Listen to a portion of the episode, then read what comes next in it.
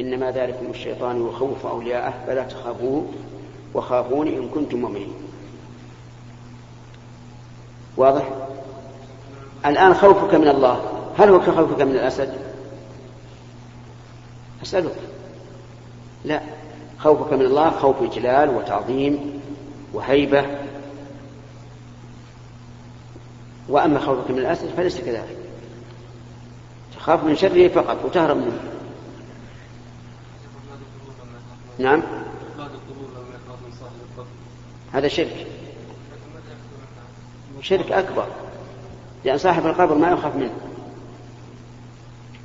لا يخاف من دعائه لأنه انقطع عنه ولا يخاف من ضرره لأنه انقطع ما, ما جثة. هذا من الشرك. من الشرك الأكبر. لأنه لا يمكن إلا أن يكون خوف تعظيم ومحبة. واعتقاد أنه ينفعه أو يضره وهو لا ينفع ولا يضر يكفي سؤال واحد ها. ضرر النفس من الحي. منين؟ من الحي. إنسان يخاف من الحي أن يؤذيه. أين؟ الضابط في هذه المسألة مسألة الخوف. صحيح. متى يحكم على رجل أن هذا خوف ما يمكن يكون شرك هذا. لكن قد يكون إذا إذا منعه من واجب صار حراما لأجل هذا.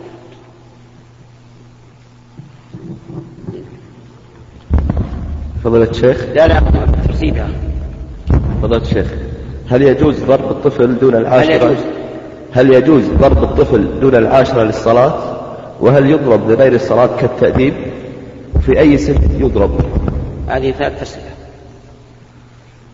آه، أما ضربه للصلاة فلا يجوز قبل العشر لأن النبي صلى الله عليه وعلى آله وسلم حددها.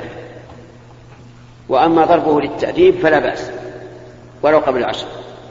إذا كان ينتفع بذلك ويتأدب والسؤال الثالث؟ وفي أي سن يضرب؟ كيف عشر. للصلاة عشر. ولغير الصلاة السن الذي ينتفع فيه بالتأديب يضرب. نعم. ويقيد الضرب في كل أحواله بأنه غير مبرر. بعده؟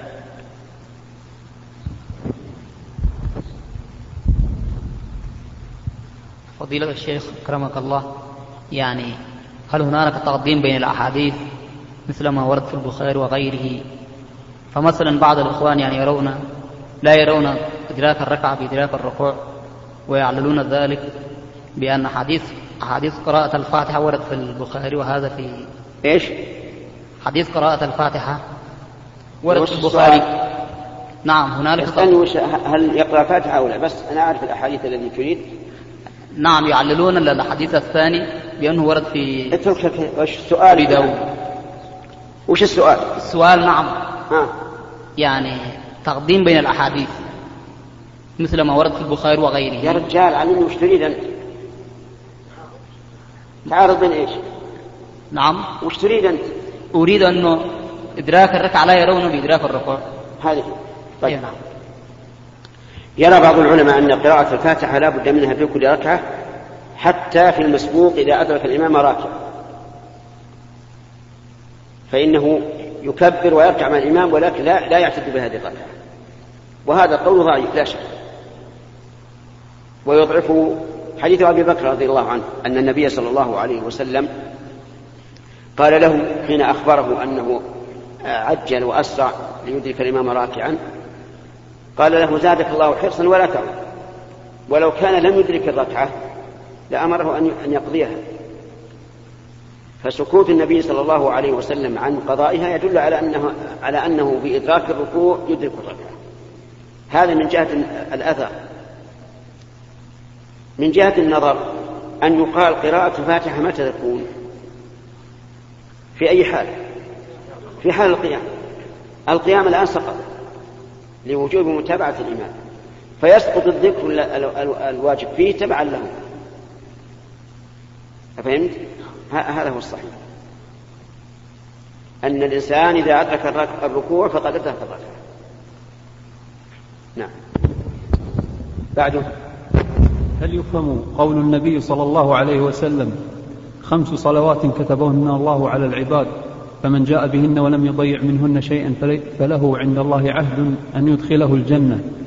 ومن لم يأت بهن فليس له عند الله عهد أن يدخله الجنة. إن شاء عذب إن شاء عذبه وإن شاء أدخله الجنة. نعم. أن تارك الصلاة تحت مشيئة الله تعالى وهل الصلاة شرط في صحة الإيمان؟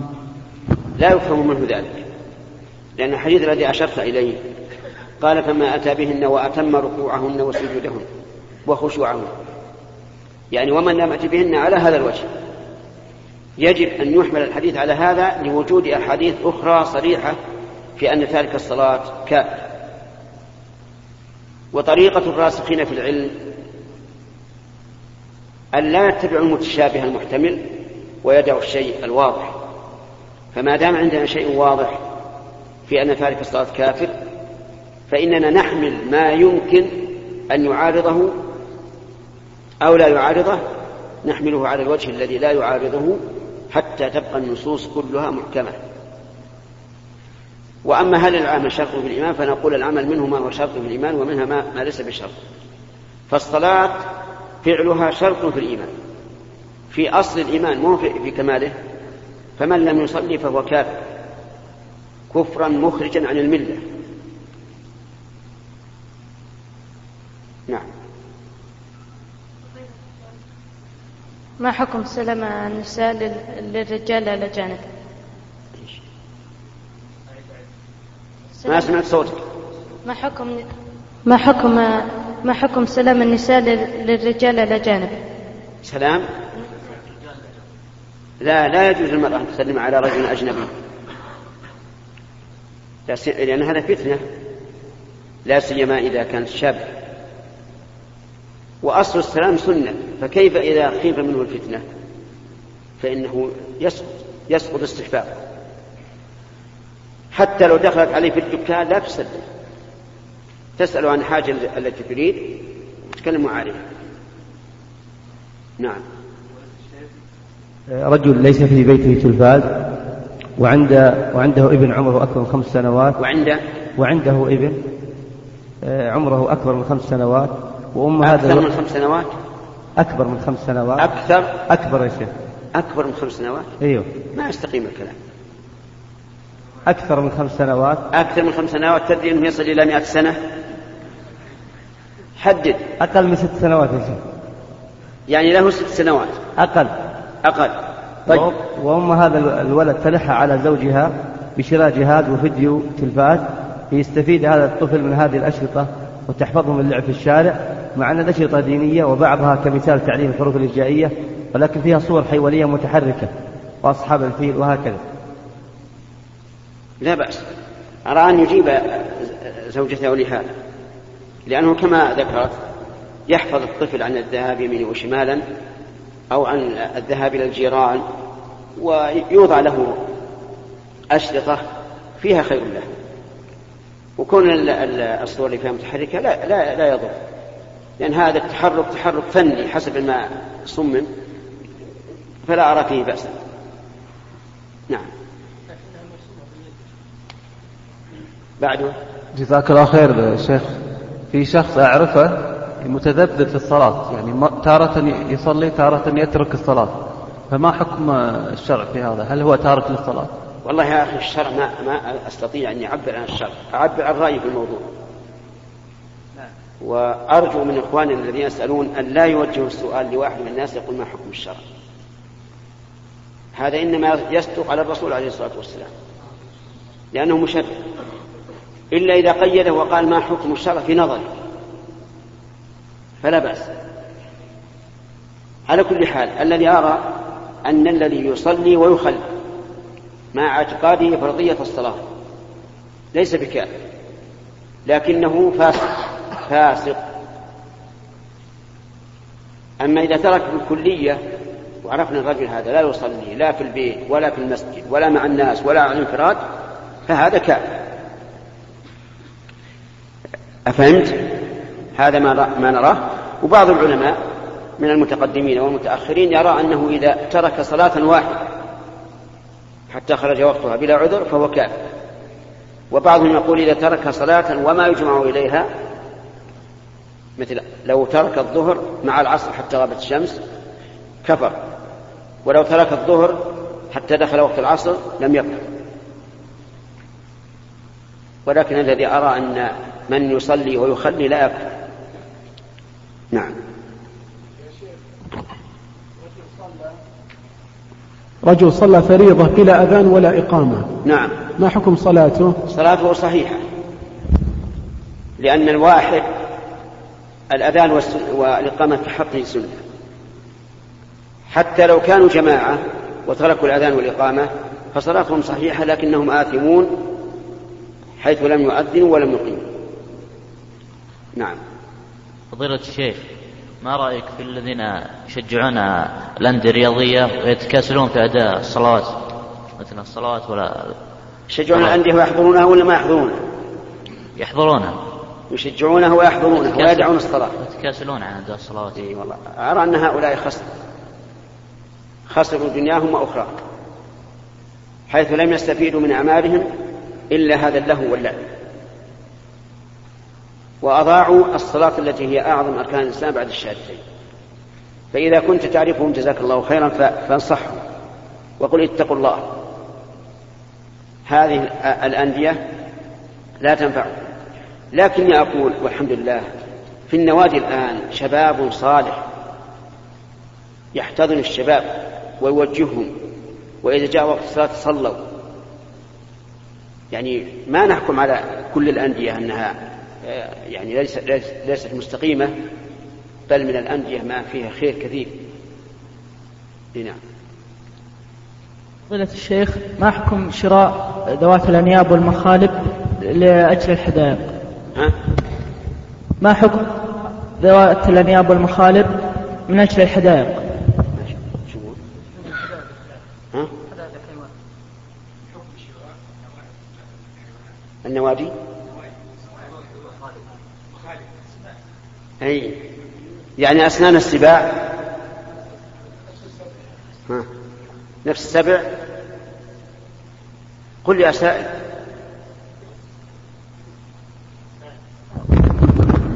ما حكم شراء ذوات الأنياب والمخالب آه، من أجل الحدائق؟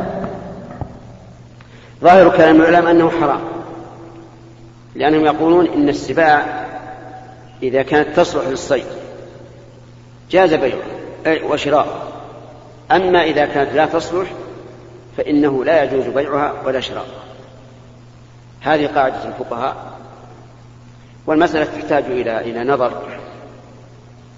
لأنه قد يقال إذا كان إذا كانت لا تنهي عن عن طاعة الله فإنها لا بأس به. لكنه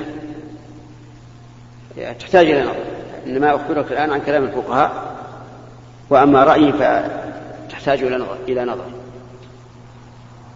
نعم. فضيلة الشيخ ماذا يفعل بمال الكافر عن إذا مات؟ هل يعطى أولاده أو لا؟ أولاده كفار ولا مسلمون؟ مسلمون. لا لا يعطى أولاده لقول النبي صلى الله عليه وسلم لا يرث المسلم الكافر ولا الكافر المسلم. حكم أكل البصل والثوم آه، للرجل قبل الصلاة.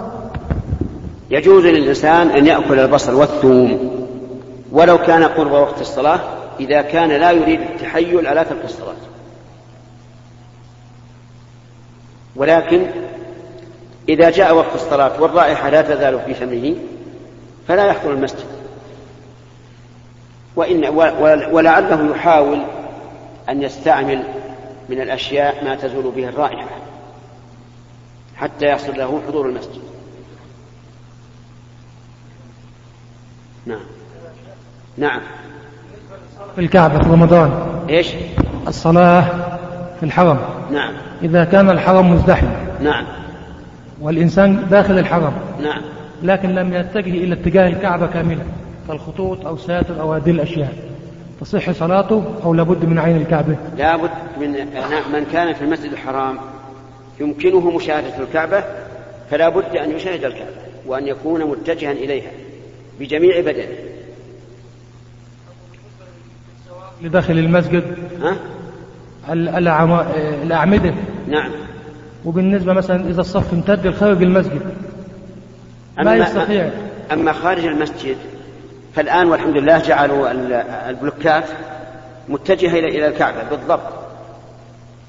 كل الساحات اللي حول المسجد اتجاهه للكعبة يقينا وكذلك السطح أما الداخل فهم الآن وضعوا خطوطا دقيقة تدل الإنسان على مواجهة الكعبة.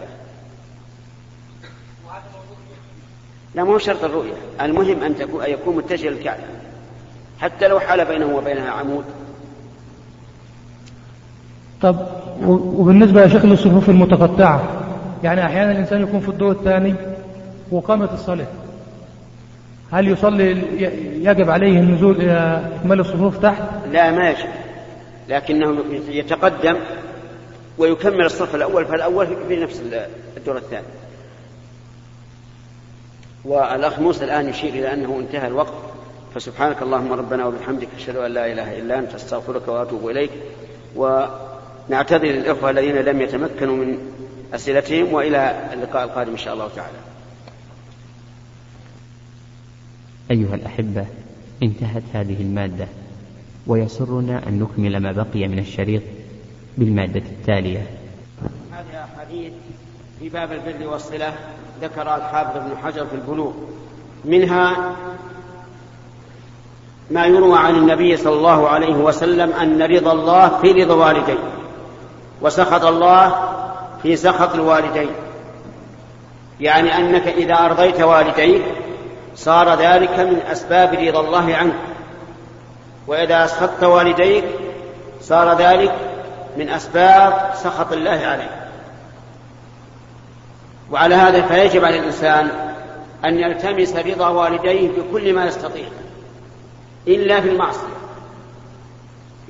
فلا ترضهما ولا تطعهما كما قال الله تبارك وتعالى وإن جاهداك على أن تشرك بي ما ليس لك به علم فلا تطعهما فلو أمرك والدك أن تشتري له دخانا ليشربه فإنه لا يجوز لك أن تطيعه لأن هذا معصية.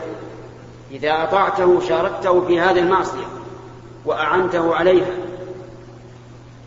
كذلك أيضا لو أمرتك أمك أن تهجر خالتك أختها لأن بينها وبينها سوء تفاهم فإنه لا يحل لك أن تفعل فتقطع الرحم لأن هذا أمر بمعصية إذا أمرتك بهجرها.